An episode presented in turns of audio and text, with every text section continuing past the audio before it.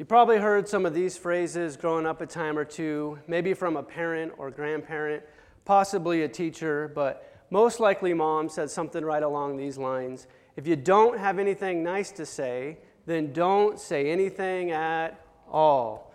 Anyone have a couple of those? Or how about this one, as you started expanding your vocabulary and weren't using as quality of words? If you keep talking like that, I'm going to wash out your mouth with soap. Anyone move from threat to reality on that one? Okay. I got to say, thankfully, I never did, though I probably deserved it a time or two. Or how about this one? It's not so much what you say, but how you say it that matters. Growing up, we quickly learn it's not just about learning to say the right words, but if we don't have our emotions and our attitude under control, we can still find ourselves in trouble. And I don't know about you, but for me growing up, it felt like I just couldn't win when it came to my words and the emotions and how I said them. And could find out that those words and emotions could hold some tremendous consequences. We find out that words matter when it comes to communicating with family, friends, coworkers, authority figures. There's one you'll realize matters when you're talking to maybe a boss or a police officer and the conversation isn't going how you intended, and then you realize that the next word you choose and the way you choose to deliver it could have a tremendous impact on how your future is about to turn out. And maybe here's one more phrase for that one. I got caught with my foot in my mouth. Words matter. What we say matters. Jesus is recorded in Matthew 12, verse 36, is saying this: I tell you, on the day of judgment, people will give account for every careless word they speak. For by your words you will be justified, and by your words you will be condemned. Words matter. Part of the tension of coming up here and teaching and speaking is realizing that words hold weight. The way they are conveyed matters. The truthfulness of statements, especially those pertaining to Scripture, matters. And as we get into James chapter 3 today, we're going to see a warning about teaching, because when we teach, we use words. And we're going to see a warning as Christians about how we use our mouths and the words that we have the power for them to create or destroy.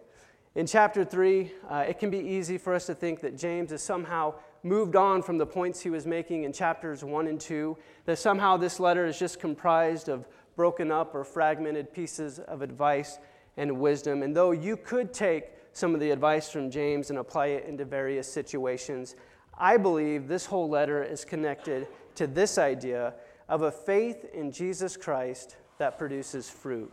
A faith in Jesus Christ that produces fruit. James is saying if you have faith and wisdom given to you by God, there should be evidence of that playing out in your life, in the way that you treat people, in the attitude you have, in the things you do, the way you live your life, and at what we're looking at today, the words you use and choose. And so we should be speaking and teaching with care. Hi, my name is David Bessenbacher. You can often find me out at the Connections booth, just welcoming new people into Dallas Church.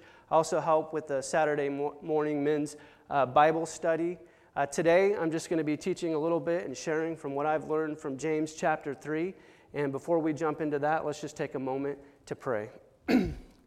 Heavenly Father, we're just so grateful to be gathered here together to lift up the name of your Son, Jesus Christ. We're thankful for the Spirit of Jesus on this place. We're thankful that the Spirit transforms attitudes, minds, hearts, and even the very words that come out of our mouths. May our hearts and our words glorify you. May they build up and lift up the people around us. And when they don't, may we be quick to turn and ask for forgiveness. Lord, we thank you in all you do. We pray this in Jesus' name. Amen. If you have a Bible or device, go ahead and find James chapter 3. We'll just start out here with verse 1. Not many of you should become teachers, my brothers, for you know that we who teach will be judged with greater strictness. All right, let's just hang out there just for a moment, because this looks like it could be one of those random pieces of advice that James just throws in there. But let's look at it through the lens of a faith in Jesus Christ that produces fruit. and what James has already been talking about in this letter up to this point in chapters 1 and 2. If you remember in chapter 2, James was talking about showing no partiality as you hold your faith in Jesus Christ. And a couple of weeks ago, Pastor Ben did a great job showing that there should be no partiality between the rich and the poor, that we should be treating anyone who comes in equally. Now, this word teacher here, it could be just used when it's translated from the Greek as just kind of a teacher, a common teacher, maybe kind of what I'm doing up here. And we should be wary of just letting anybody stand up on a platform and sprout out their ideas.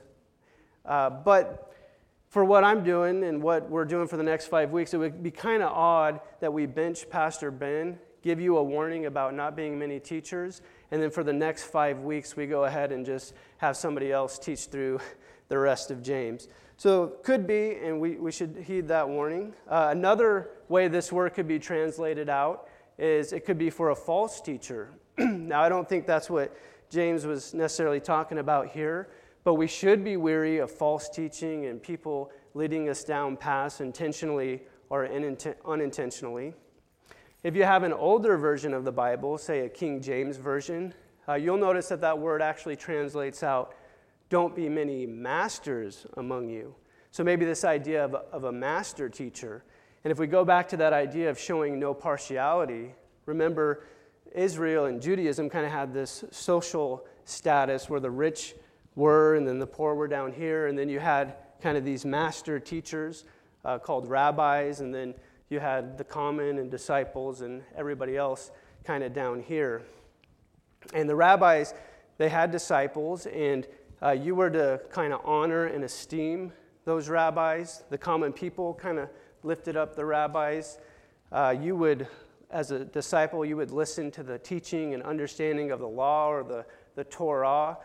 You would hold to their understanding of biblical scripts that we call the Old Testament. And you would kind of emulate and imitate out what the rabbi did. And one of those groups was, if you remember, is the Pharisees.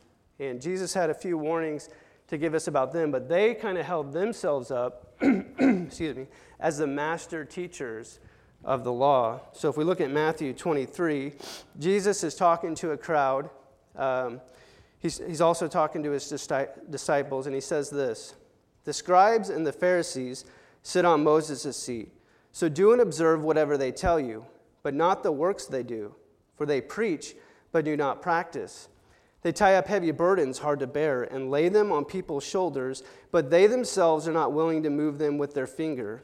They do all their deeds to be seen by others, for they make their phylacteries broad and their fringes long, and they love the places of honor at feasts and the best seats in the synagogues and greetings in the marketplaces and being called rabbi or master by others." So there's kind of this, I'm up here, you're down here, social thing.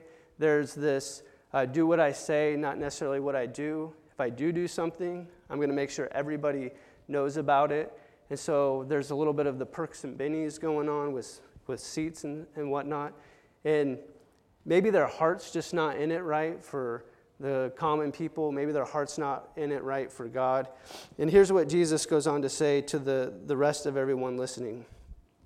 "But you are not to be called rabbi, for you have one teacher, and you are all brothers. And call no man your father on earth, for you have one Father who is in heaven. Neither be called instructors, for you have one instructor, the Christ. The greatest among you shall be your servant. Whoever exalts himself will be humbled, and whoever humbles himself will be exalted." If you're looking at becoming a teacher or preacher because somehow you think that elevates your status or your esteem among people, or that somehow it puts you in a better position with God, that because of your knowledge and authority over others, then watch out, because you will have to be perfect. For by the measure that you judge, that is how you will be judged. If you've elevated yourself to a place of honor, to esteem, to authority over others, how does that translate out into how you speak to people, how you treat people, how you're this master expert that people learn from you. You never learn anything from them. Are you their superior or master in an area? See, we're not here to become expert masters or authoritarians when it comes to our ideas about biblical truth. And it's not about creating a following for ourselves or making disciples for ourselves. If you're doing that, stop it. You're goofed up. It's not about you. It's not about me. It's about pointing people to Jesus and them becoming his disciples. He is Lord. He is the master teacher. What is your attitudes towards others when it comes to teaching? Are we brothers and sisters in Christ, kind of along the same journey, looking to serve one another?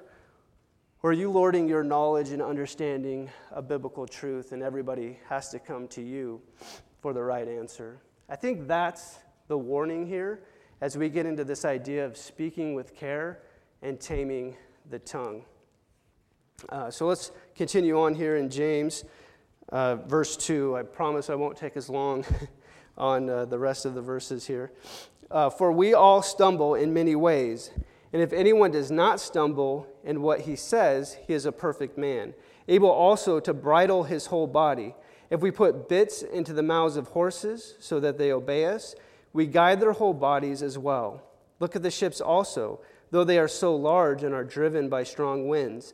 They are guided by a very small rudder, wherever the will of the pilot directs. So also the tongue is a small member, yet it boasts of great things. How great a forest is set ablaze by such a small fire. And the tongue is a fire, a world of unrighteousness. The tongue is set among our members, staining the whole body, setting on fire the entire course of life, and set on fire by hell. For every kind of beast and bird and of reptile and sea creature can be tamed and has been tamed by mankind, but no human being can tame the tongue. It is a restless evil, full of deadly poison. With it we bless our Lord and Father, and with it we curse people who are made in the likeness of God. From the same mouth come blessing and cursing. My brothers, these things ought not to be so.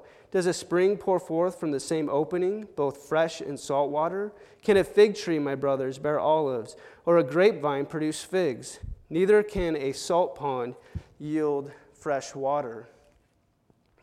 I love how James kind of goes from this, what looks like he might be doing this exclusive idea about not being becoming a master teacher, to kind of bringing everybody into this inclusive idea, saying, look, if you are going to try to be some kind of master teacher or expert, you're going to have to be perfect. And guess what? None of us is perfect except Jesus. So here's what it's going to look like for you and me. We're going to mess it up when it comes to our mouth. And unless we get control of our mouth, it's going to take us into directions we never intended to go. We can set our whole life ablaze just by the words that we use and say and the attitudes we have towards one another. We cannot be perfect, but we should be aware and we should be growing. Are you aware of your words to unite or divide, to build up or tear down? Are you aware of them to speak life or death? Do you have a handle on them, or are you just letting them run wild? James uses the illustration of the horse and the ship, both powerful on their own. A wild horse can go any direction that it wants to go. A ship on the water, same kind of thing, if not directed by a pilot or a captain. Both large and powerful and potentially dangerous in their own right. But whoever gets a hold of it and directs it can take it wherever they want it to go. Like the bits in the horse's mouth and the rudder on the ship, whoever gets a hold of our tongue and our attitude can set our course. Now here's the weird thing that James points out. In one moment, maybe it seems like you could get it under control or tamed, as he puts it. But then in another moment, we're cursing those made in the image of God. We're cursing our brothers and sisters. And I'm sure you've had moments like me where maybe you've sustained a verbal attack. Maybe you got cut off in traffic. Maybe somebody hit you with the shopping cart in Safeway. And you endured something either emotionally or physically where you probably would have been justified responding in kind. And what seemed like an incredible moment of self-control, you didn't. And you think, wow, maybe I'm really starting to get this heart thing and this mouth thing under control. Yay me. And then in another moment, it wasn't even as significant. Maybe it was even on the same day. There was just a little comment from your husband or wife or something the kids did, and you lost all emotional control, and you just went off verbally. And in the flip side, in that moment, you think, how can I be messing this up so bad? And James tells us, it doesn't seem natural, does it? It doesn't seem natural because everything else in life seems to take one course. Salt water comes out salt water. Fresh water comes out fresh water. A grapevine produces grapes. Olive trees make olives. But you and me, in one moment, can produce good with our hearts and our minds, in the way we speak, in the way we treat people. And in another moment, we can be spiteful, vile, crude, and condescending. It just doesn't seem natural. And as I was reading this letter, I had to come to the conclusion that I'm the man that James was talking about in chapter 1. I'm the double-minded man, unstable in all of my ways. When it comes to my faith, when it comes to my actions, when it comes to how I treat people, when it comes to my attitude, and when it comes to the very words coming out of my mouth. What am I to do? And if you've come to the same conclusion, what are we to do? Well, let's see what James says. Again, some people think James just kind of left us there and started moving on to something else. But I think this is where he actually starts bringing these ideas together. I don't think James just made some random statement about we shouldn't be many teachers and then made another statement about, hey, you should get your mouth under control, but you really can't, so good luck with that. I think this is where he really starts connecting these ideas together in the way we see people, how we use our mouth, our attitudes, and our actions, and how we treat them. And into the closing of chapter 3, and then even into parts of chapter 4, from what we'll hear from Bob Sloan next week. So let's read James 3, the rest of James 3 here, starting in verse 13. Who is wise and understanding among you? I'm probably not going to be raising my hand at that point after he just explained all that, but by his good conduct, let him show his works in the meekness of wisdom. But if you have bitter jealousy and selfish ambition in your hearts, do not boast and be false to the truth. This is not the wisdom that comes from above, but is earthly, unspiritual, demonic.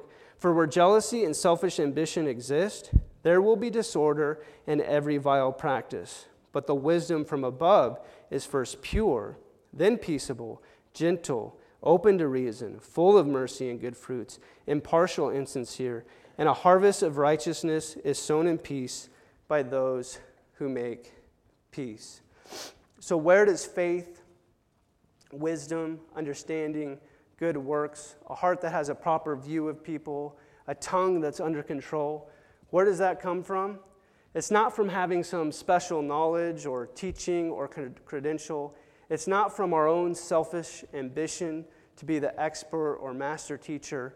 It's not from my own willpower or creating some moralism and keeping the law and then presenting my own self-righteousness before God, because I can't be perfect, and neither can you.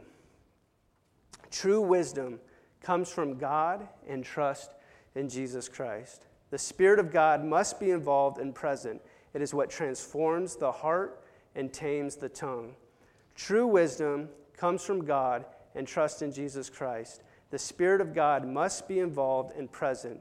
It is what transforms the heart and tames the tongue. Let's take a look at a warning that Jesus gave about being empty of the Spirit. It's in Matthew 12. I'll start reading it from verse 43. When the unclean spirit has gone out of a person, it passes through waterless places seeking rest, but finds none. Then it says, I will return to my house from which I came, and when it comes, it finds the house empty, swept and put in order. Then it goes and brings with it 7 other spirits more evil than itself, and they enter and dwell there, and the last state of the person is worse than the first. So also it will be with this evil generation. You may work at cleaning up your act. You might work at cleaning up your mouth.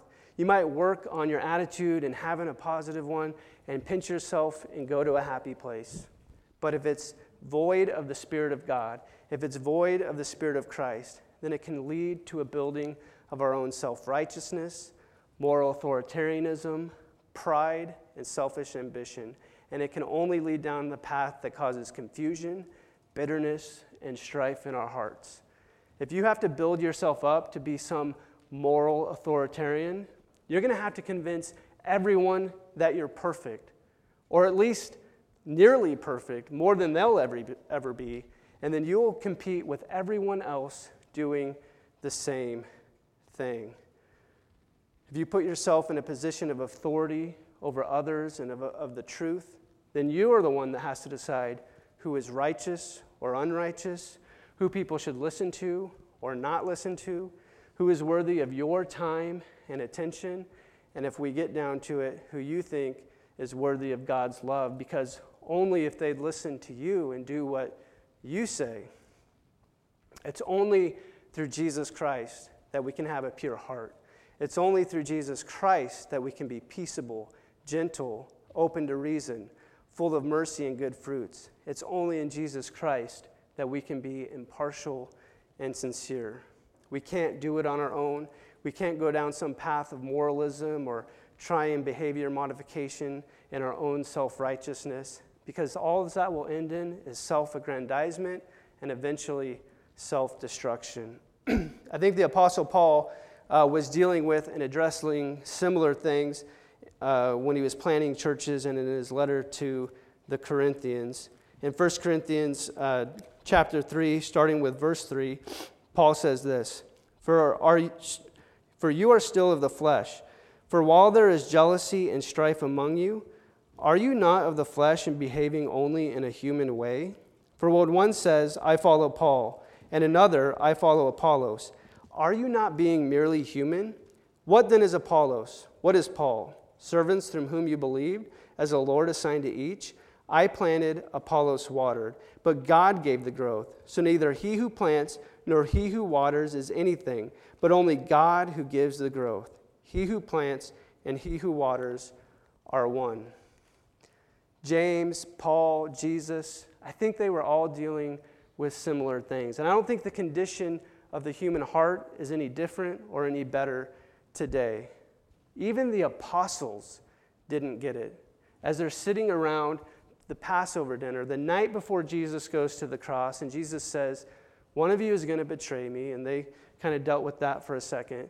But then right after, they start arguing among themselves, who's the greatest among them? And Jesus says, the greatest among you is the servant of all, just like I came to serve. And by the very next morning, he's going to the cross, not just as a sacrifice, an offering of sin for them, but for all of mankind.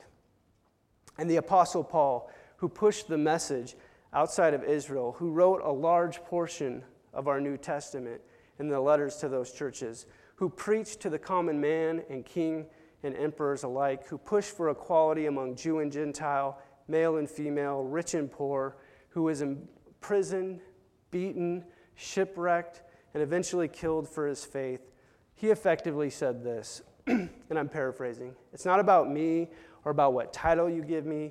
It's not about what I do or what I eat or how I choose to celebrate the things of God. If you want to imitate me as I imitate Christ. Be imitators of me as I am an imitator of Christ. I didn't want to just come up here and give you the 5 easy ways to tame your wild tongue. You know, things like, hey guys, be nice to each other, listen, ask questions to understand, think before you speak, and really some things are just left better unsaid.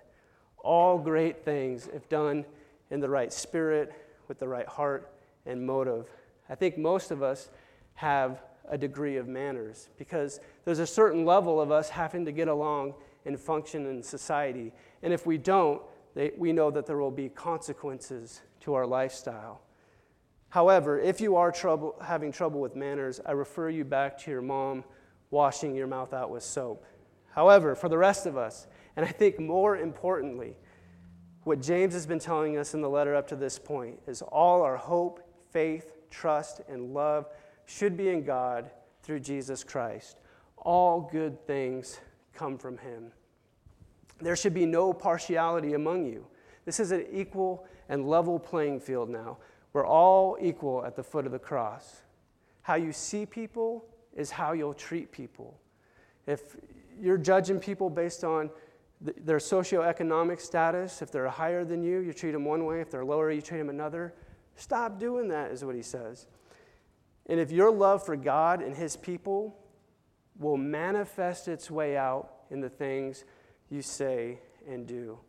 And I think so important today. And if you don't already realize, and maybe where James has been misunderstood, misapplied, or even misused throughout people and the church throughout history, is that we often tend to put the cart before the horse in issues of law, salvation, works, people, attitude, words. If it's of our own self-ambition, if it's of our own self-righteousness and empty of the Spirit of Christ, it will be earthly and unspiritual at best, and it'll be vile and demonic in its worst.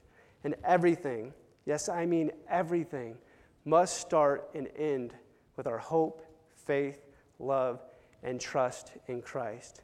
Because if the Spirit of Christ is in your heart, it will be evident in how you treat people. It will be evident in the attitude you have. It will be evident in the things you do. It will be evident in the words you say. You will have a faith in Jesus Christ that produces abundant fruit. And at the times you act out of character of the new humanity given to you through Christ Jesus, and you slip back into the old ways of the old man, you will quickly turn and ask for forgiveness from God through Jesus, and you will turn to your brothers and sisters that you offended, and you will ask for forgiveness, and you will be willing to forgive those who offend you. And I think the Apostle Paul put it best. It's no longer I who live, but Christ who lives in me. It's no longer I who lives, but Christ who lives in me. Let's go out and bear the fruits of our beautiful Savior and glorify him in everything that we say and do. Let's pray. Heavenly Father, we are just so thankful for your Son, Jesus, that he came, that he lived a perfect life that we couldn't live, that he died on the cross, and that he made a way back to you through his sacrifice. Lord, we just ask that if anyone here doesn't know you, that they would open up their hearts and mind to you, that they would let your Spirit come in and transform their lives. Lord, we thank you for all you do. We pray this in Jesus' name. Amen.